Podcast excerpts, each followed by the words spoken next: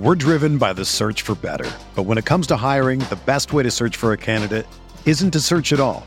Don't search match with Indeed. Indeed is your matching and hiring platform with over 350 million global monthly visitors, according to Indeed data, and a matching engine that helps you find quality candidates fast. Ditch the busy work. Use Indeed for scheduling, screening, and messaging so you can connect with candidates faster. Leveraging over 140 million qualifications and preferences every day, Indeed's matching engine is constantly learning from your preferences, so the more you use Indeed, the better it gets. Join more than 3.5 million businesses worldwide that use Indeed to hire great talent fast. And listeners of this show will get a $75 sponsored job credit to get your jobs more visibility at Indeed.com slash BlueWire. Just go to Indeed.com slash BlueWire right now and support our show by saying that you heard about Indeed on this podcast. That's Indeed.com slash BlueWire. Terms and conditions apply. Need to hire? You need Indeed. This podcast episode is brought to you by Coors Light. These days, everything is go, go, go. It's nonstop hustle all the time. Work, friends, family expect you to be on 24 7. Well, sometimes you just need to reach for a Coors Light because it's made to chill. Coors Light is cold lagered, cold filtered, and cold packaged. It's as crisp and refreshing as the Colorado Rockies. It is literally made to chill. Coors Light is the one I choose when I need to unwind. So when you want to hit reset, reach for the beer that's made to chill. Get Coors Light in the new look delivered straight to your door with Drizly or Instacart. Celebrate responsibly. Coors Brewing Company, Golden, Colorado. Mahomes has the time, delivers perfectly downfield. Touchdown! Patrick Mahomes with a rope. This one, Adams, touchdown! This time going deep for Beckham Jr. Did he catch it? He did! Hello everyone, welcome back to RotoViz Overtime on RotoViz Radio and it's brought to you by Untuckit. My name's Colm Kelly. You can follow me on Twitter at Overtime Ireland. I'm joined once again by Sean Siegel, one of the co-owners over at RotoViz. Um, of course, Sean, uh, we're getting ready here for the NFL action this weekend. We'll finally know who's going to the Super Bowl. So I guess we'll kick it off with a little preview. Uh, who's making it all the way? Uh, are we getting uh, the dream podcast matchup of the Packers versus the uh, the Kansas City Chiefs? I think we are. The Chiefs with the comeback, they playing they're playing the Titans, so obviously going to be the heavy favorite there. I'm not sure that that's what they want or need. In some ways, it would be a lot lower pressure to go and just blitz through the Ravens at Baltimore instead of dealing with those Arrowhead ghosts like we talked about on the show earlier in the week. The Packers impressed me. They looked good. They had the the second half swoon a little bit there where the Seattle Seahawks and Russell Wilson finally decided to do what they do best, which is let Russell Wilson break free and and win the game by himself. As you mentioned, if they had done that from the beginning, they would probably be in the NFC Championship game right now. But certainly the Packers defense impressive in the first half, Aaron Rodgers impressive throughout. They're going to go up against that 49ers juggernaut which perhaps isn't flashy in any particular area, but is good at everything. So, how, how do you like your chances? How do you like the Packers' chances going in there to San Francisco? Well, obviously, we know what happened the last time they went into San Francisco and it, didn't end up good. Uh, but I have to say that this team is much better than the team that played in San Francisco at that stage of the season. So uh, while I while I expect, like, I think it's a fair point spread in terms of the seven point uh, advantage there to uh, the 49ers. I think that is fair. But I, I do think that, um, you know, we've seen with the Packers, they still did get a number of sacks on Russell Wilson, got quite a few pressures on Russell Wilson. And I mentioned on the last show that he's one of the hardest players to be able to contain. I think you're going to have less trouble containing Jimmy Garoppolo. So I, I do think the key in this for the Packers will be defensively um, can they get to the quarterback, which I think they'll be able to do? But then can they contain that run game? And that's somewhere where the Packers have had some issues. And obviously, the way that Kyle Shanahan can scheme plays um, is better than pretty much any coach in the NFL for you know the creativeness of them. So it's going to be really, really tough. But if you'd have said to me, Sean, uh, a couple of months ago, you have a chance in the NFC title game, whether they win or lose, it's it's been a good season all around. The games haven't been the prettiest, but uh, I'm sure there's a lot of fans out there who don't really care about how pretty it is as long as they can get some of those wins. So let's see what happens. I, I do have to say I favour uh, the Chiefs. Remarkable run for the Titans, um, but I, I, just think it'll be uh, super for the Chiefs to get there um, and see how it goes. The, the, Titans have been have been phenomenal over the last couple of weeks, and uh, it's been fun. It's been a fun run. It's been a fun playoffs, and let's hope this weekend brings some more uh, fun action to us. Um, before we get into the rest of today's show, I want to let the listeners know, as always, they can get a 10% discount to a RotoViz NFL Pass right now. That is available through the NFL Podcast homepage, rotoviz.com forward slash podcast as a loyal podcast podcast listener, we like to to give you that little discount. If you aren't already signed up, I don't know what what you're waiting for. Make sure you head on over, get signed up, gain unlimited access to all of our tools and content, and get ready for next season. There's just going to be so many fantastic pieces going up on a, a daily basis. Don't miss out. Join up today. Save yourself ten percent. That is rotoviz.com forward slash podcast. So, Sean, on last week's show, we talked about round one, if we were redoing round one of the, the kind of rookie draft. And this week, we're going to look at it from a round two perspective. So, uh, obviously, there's there's a lot of names in this show that we're going to talk about that, you know, this time last year, people were talking about as possibly being first round picks pushing their way into that conversation. And there's players who maybe weren't thought of at all who have climbed their way into that conversation. So it's going to be an interesting one to look. And this is where you can get those values. You mentioned on the, the show earlier in the week about how the, the, the picks value or how the player value from year one to year two and that kind of range is where the, the biggest jump goes in value. And these players now are players who may not have had that jump in value, but we could see a year two to year three uh, jump whether it was for injuries, whether it was for players in front of them, what happened that they didn't get that opportunity. So, looking forward to this. So, Sean, as we look, first of all, um, from from the article that you you've done here, Diontae Johnson is the one that comes up first, and he's somebody who had been going quite a bit later in those rookie drafts this stage last year. Do you think there is room for him to make that jump even higher um, in terms of where you're looking at him heading into 2020 and beyond? Certainly, he was the one guy I think who deserved to be picked in round one of our redraft here and slid because there were a couple other people I think have a higher ceiling, a couple other guys I would personally like. But those last four picks that we had in our round one, uh, all a little bit controversial in terms of where they would go compared to Johnson. We had Hardman, who, again, you see in the Chiefs' victory on Sunday made the huge special teams play that sort of sparked that offense, but from an offensive perspective, was again completely absent. We had N'Keal Harry, who really underperformed for the Patriots, and now the Patriots situation in flux. And we had those two start tight ends who we talked about having great opportunities to break out in a big way and present uh, a real roster changing type of player at the tight end position, you know, give you that firepower that most teams don't have, but yet we haven't necessarily seen them do that. So those four guys, contrast that with Johnson, who had a very good rookie season, playing in an offense that ranked number 27 in fantasy points to the wide receiver position. He had the type of season that makes him a great breakout candidate for 2020. He wasn't used very much deep but he ran the type of routes that the Steelers needed, right? He ran those underneath routes, targeted 45 times on passes that traveled five yards or less. That allowed him to get up to that 19% target rate. And I think that target rate for a rookie, when you're competing with guys like Juju Smith Schuster, granted he was injured, and James Washington, a little bit of a, a second half of the season flash type of guy, that 19% target rate for a rookie is impressive. I think so, Sean. I think when you look at the the player, you know, the, the numbers he's taking, and you mentioned the players he's playing with. The biggest issue I have with this team this year was the quarterback, but you mentioned he ran the routes and that you know caught the passes they needed him to catch. You know, most rookie wide receivers, if you have you know fifty nine catches, six hundred and eighty yards, you know, and having five touchdowns on the season, you mentioned a breakout candidate. You know, as a rookie, that's arguably as good as you're going to get most years. And we've talked about how good this rookie class has been at wide receiver. I think if it was another year, we'd be talking about him in a lot higher terms. And you mentioned guys like N'Keal Harry, the two tight ends.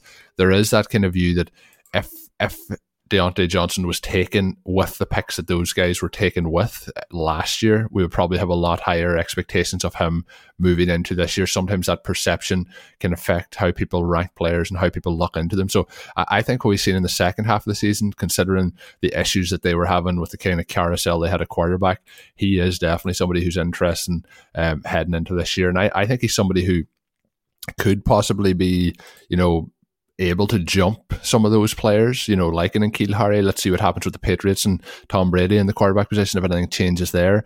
You know, there's there's things like that. I could see him rising this offseason and making his way into that first round. And there there is some players at the end of that first round who are there based on where their ADP perhaps took them last year in the and they both the NFL draft and in uh, rookie fantasy drafts.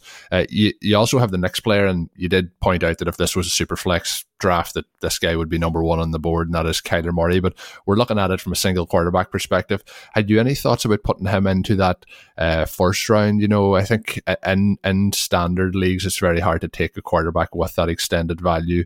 But what you've seen this year, do you think there would be enough to push him into that uh, first round. He was going late first round last year. I think we we've seen enough this year to know that he has ability, but I don't think we've seen enough to say that he's a, a, first round rookie pick if we were doing you know the rookie draft today in terms of single quarterback dynasty leagues. Yeah, so he has the the rookie ADP of around nine. So he was a very clear cut first round pick in the second half of those drafts. And you could see why people picked him there. And I don't have any problem with that pick. I expect him to make a big jump in 2020. Uh, Blair Andrews' wrong read research certainly suggests that young quarterbacks drafted early, obviously, you can't be drafted earlier than he was, they make a huge leap in their second season. And his profile is so similar to what we saw with Lamar Jackson making that leap. Murray with more passing ability and more offensive volume, uh, even with his speed, he's probably not going to be the Lamar Jackson type runner. Jackson just very, very unique in that regard. But there are some things going for him that Jackson doesn't have. And so those might be able to balance out not having quite as much from a rushing perspective. So it really is a question, I think, of how much you're going to value QB in your particular draft. And so much of that, with only needing to start one QB in most of these formats, comes down to individual team need. I really think that if you don't have a quarterback and you are going to go through this process of drafting again, which one of the things we're doing with this is trying to see where trade values might be, see where guys would go now you could make an argument for him as the number two guy off the board entirely. That AJ Brown is really the only guy you would definitely want to have before Murray. But I could also see him falling farther. So my question for you, if you have the second pick here, certainly I, I get the impression you would take Johnson first. Probably even would have taken him at the tail end of the first round. We had one other big player who slid in this exercise, and that is David Montgomery if you're picking here with the second pick in the second round and you have a shot at Montgomery, whose average ADP was 3.3, which made him the second highest drafted rookie, would you prefer him here or do you take that roster changing QB?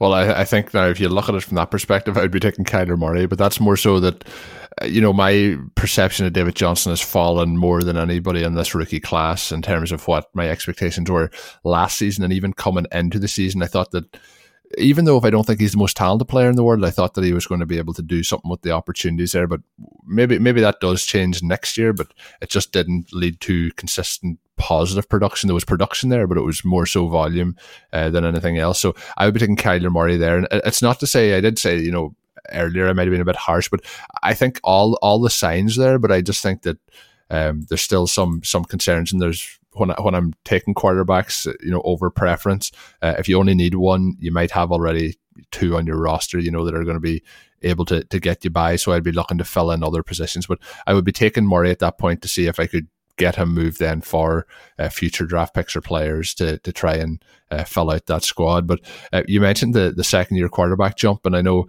I was all all we have been on board that for quite some time, uh, and we've mentioned Blair's uh, piece quite a number of times. But we we were very hopeful this year in seeing um, you know Sam Darnold and Baker Mayfield make that jump. Thankfully, we've seen Lamar Jackson be able to do it, um, but maybe we will get a third year bump out of those guys. I still, I still have, uh, I still have faith in both of them. Um, but somebody who I, I, would be skipping here, Sean, and you know by this time next year, um, I think that we could see him completely completely fall off this this list altogether. Do do you still have hopes? I know I, I did like him more than you, you know, in that kind of draft process. Yeah, I think that with the new expectations or more realistic and more fair expectations. One of the things I had talked about a lot last offseason is that I thought that there was a potential for Montgomery to be good, but I thought the expectations were very, very unfair because he simply did not have the type of athleticism that NFL starters have. Right, you put him into the box score scout, and his top five comps are Wayne Gallman, Madison, Mark Ingram, Shane Vereen, and Mike Davis probably the the four there who seem the closest would be those guys and Davis Vereen maybe a little bit more of a patch pass catching back. And I think that when you're looking at that number one it emphasizes that these are guys who are not great athletes. They're people with four uh, sixes in the 40 pretty prolific college players but not necessarily expected to translate well to the NFL except for Mark Ingram. And so when you look at Montgomery the path that Ingram took is probably the one that you can dream about. And what you're really hoping for is that the Bears like Montgomery as much as the Saints liked Ingram, right? Mark Ingram struggled through three seasons that were terrible, worse than what Montgomery just went through. I mean, three seasons, not just one, before he finally break out, broke out, and then got to the point where he's now someone we still look at as being a little bit overvalued, although certainly I was wrong about that for this season, but someone who's gone on to an excellent fantasy career in the second half. And so, if you're a Montgomery owner looking to hold on, I think that you're looking for that. And certainly, what you're hoping is that Montgomery can score despite being in a scenario where that offense hasn't been particularly good, and where the frustrating thing for his owners is that you don't get the type of receiving production you might get in a different offense because Tarik Cohen is in place. Before we get to the second half of the show, I just want to let you know about our friends over at Untuckit. Ever see an untucked button down shirt? Well, the one time or anytime I see them, it always is a case that they look pretty bad. And why is that? That's because they're not meant to be worn that way. Thankfully, with Untuckit, the original button down shirt actually designed to be worn untucked, no matter what your shape or size. Untuckit shirts always fall perfectly at that untucked style to the untucked length that it should go to. With more than 50 plus fit combinations, Untuckit shirts look great on tall, slim, short, and athletic guys of all ages you know, I, I've talked about this on previous shows. I'm a taller guy. It's very hard to get regular shirts that fit, but uh, Untuckit are perfect for just getting it to just fall that exact right length so you can wear it with comfort and uh, look stylish while doing so. You can choose from so many different options from wrinkle free button downs to super soft flannels, outerwear, and more. So, whether you're shopping for a perfect gift or just trying to look smart and get a relaxed style uh, for your own clothing, Untuckit is the way to go. You can head over now as a loyal listener of the show. Use the code BLUE for 20% off at untuckit.com. You can add that in at checkout. Once again, that is on untuckit.com. The promo code is BLUE for 20% off. Once more, on untuckit.com. All right, as we get here into the second half, we have three players off the board in our second round redraft. And Colm, I'm wondering if you like a super sleeper here, a guy who might be the second round's version of Terry McLaurin, or are you going to go straight to one of our bounce back options with the fourth pick?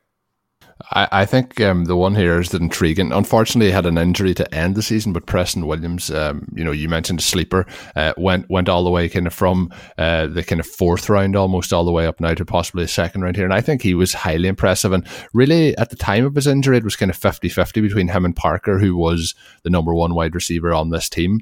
Um, obviously, the injury then has obviously changed it, and Parker has had a, a, big, big finish to the season and then has signed that new contract. But I, there was so much here to be impressed with Preston Williams. Um, you know, you've mentioned here in the piece that he wasn't inv- invited to the NFL Combine due to the character concerns, and obviously fell out of the draft for the same concerns. So, you know, there is question marks there with him. Will he be able to, you know, keep keep things on the straight and narrow throughout the off season into next season and for the rest of his career.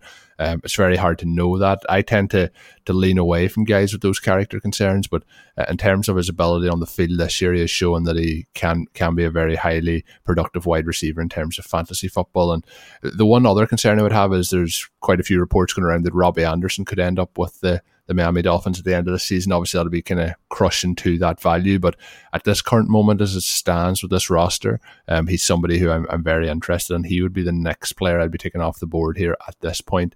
Would you stick with Preston Williams um, at the spot, or would you be looking elsewhere?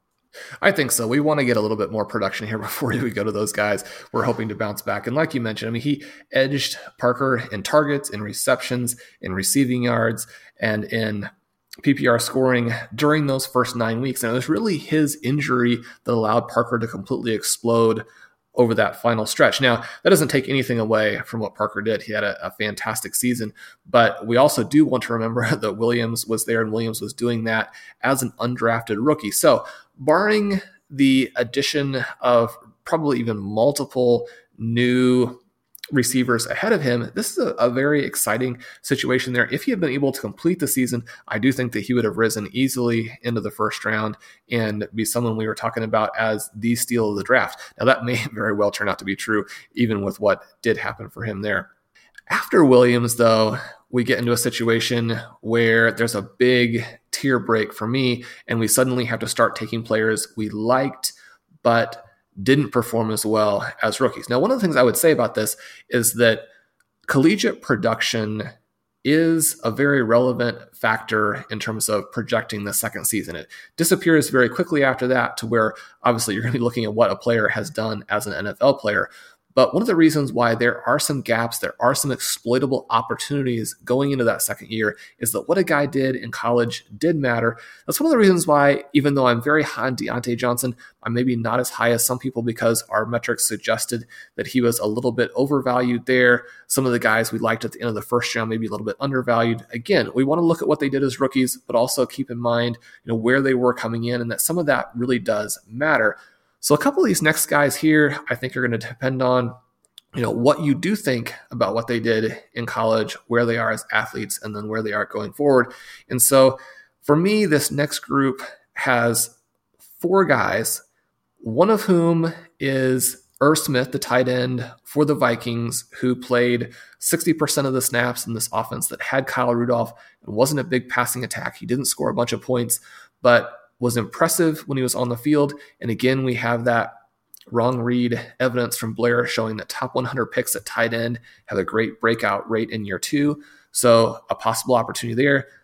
We have Parris Campbell, a wide receiver who really had his rookie year wiped out.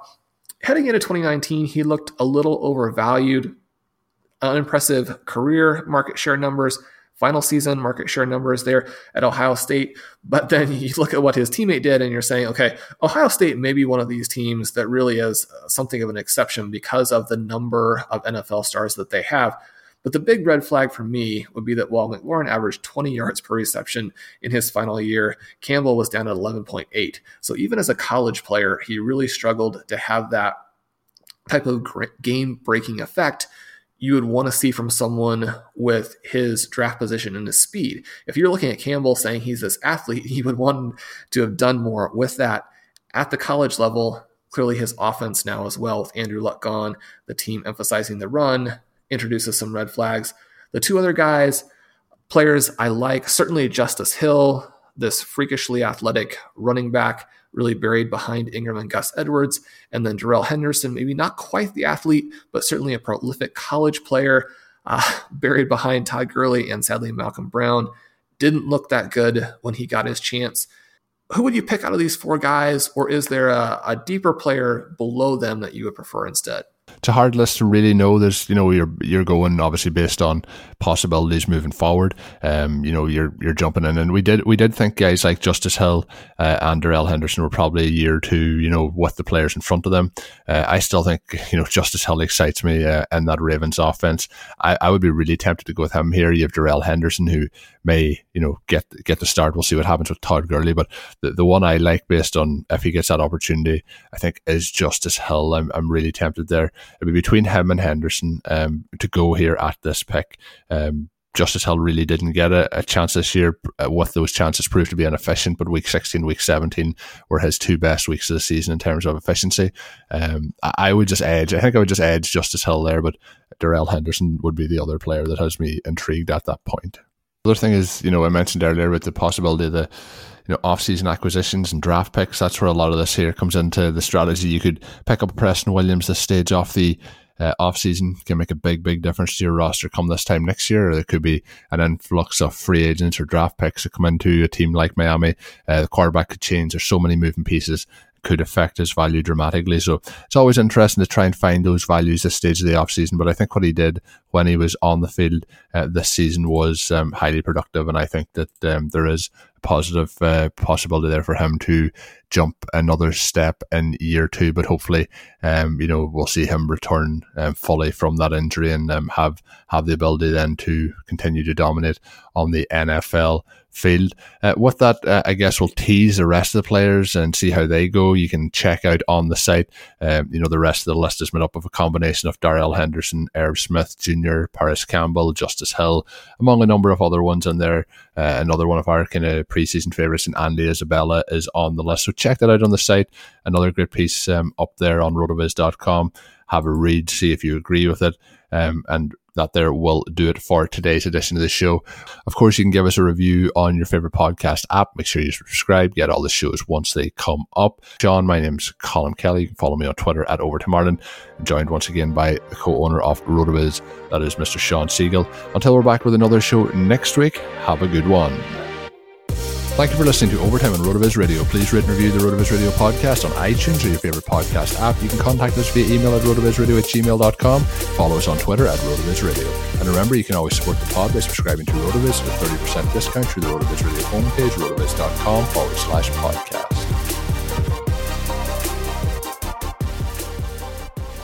Everyone is talking about magnesium. It's all you hear about. But why? What do we know about magnesium? Well, magnesium is the number one mineral that 75% of Americans are deficient in. If you are a woman over 35, magnesium will help you rediscover balance, energy, and vitality. Magnesium supports more than 300 enzymatic reactions in your body, including those involved in hormonal balance. From functional medicine doctors to mental well being and female hormone experts, we all know that magnesium is the one mineral to improve all aspects of well being and health. But which one?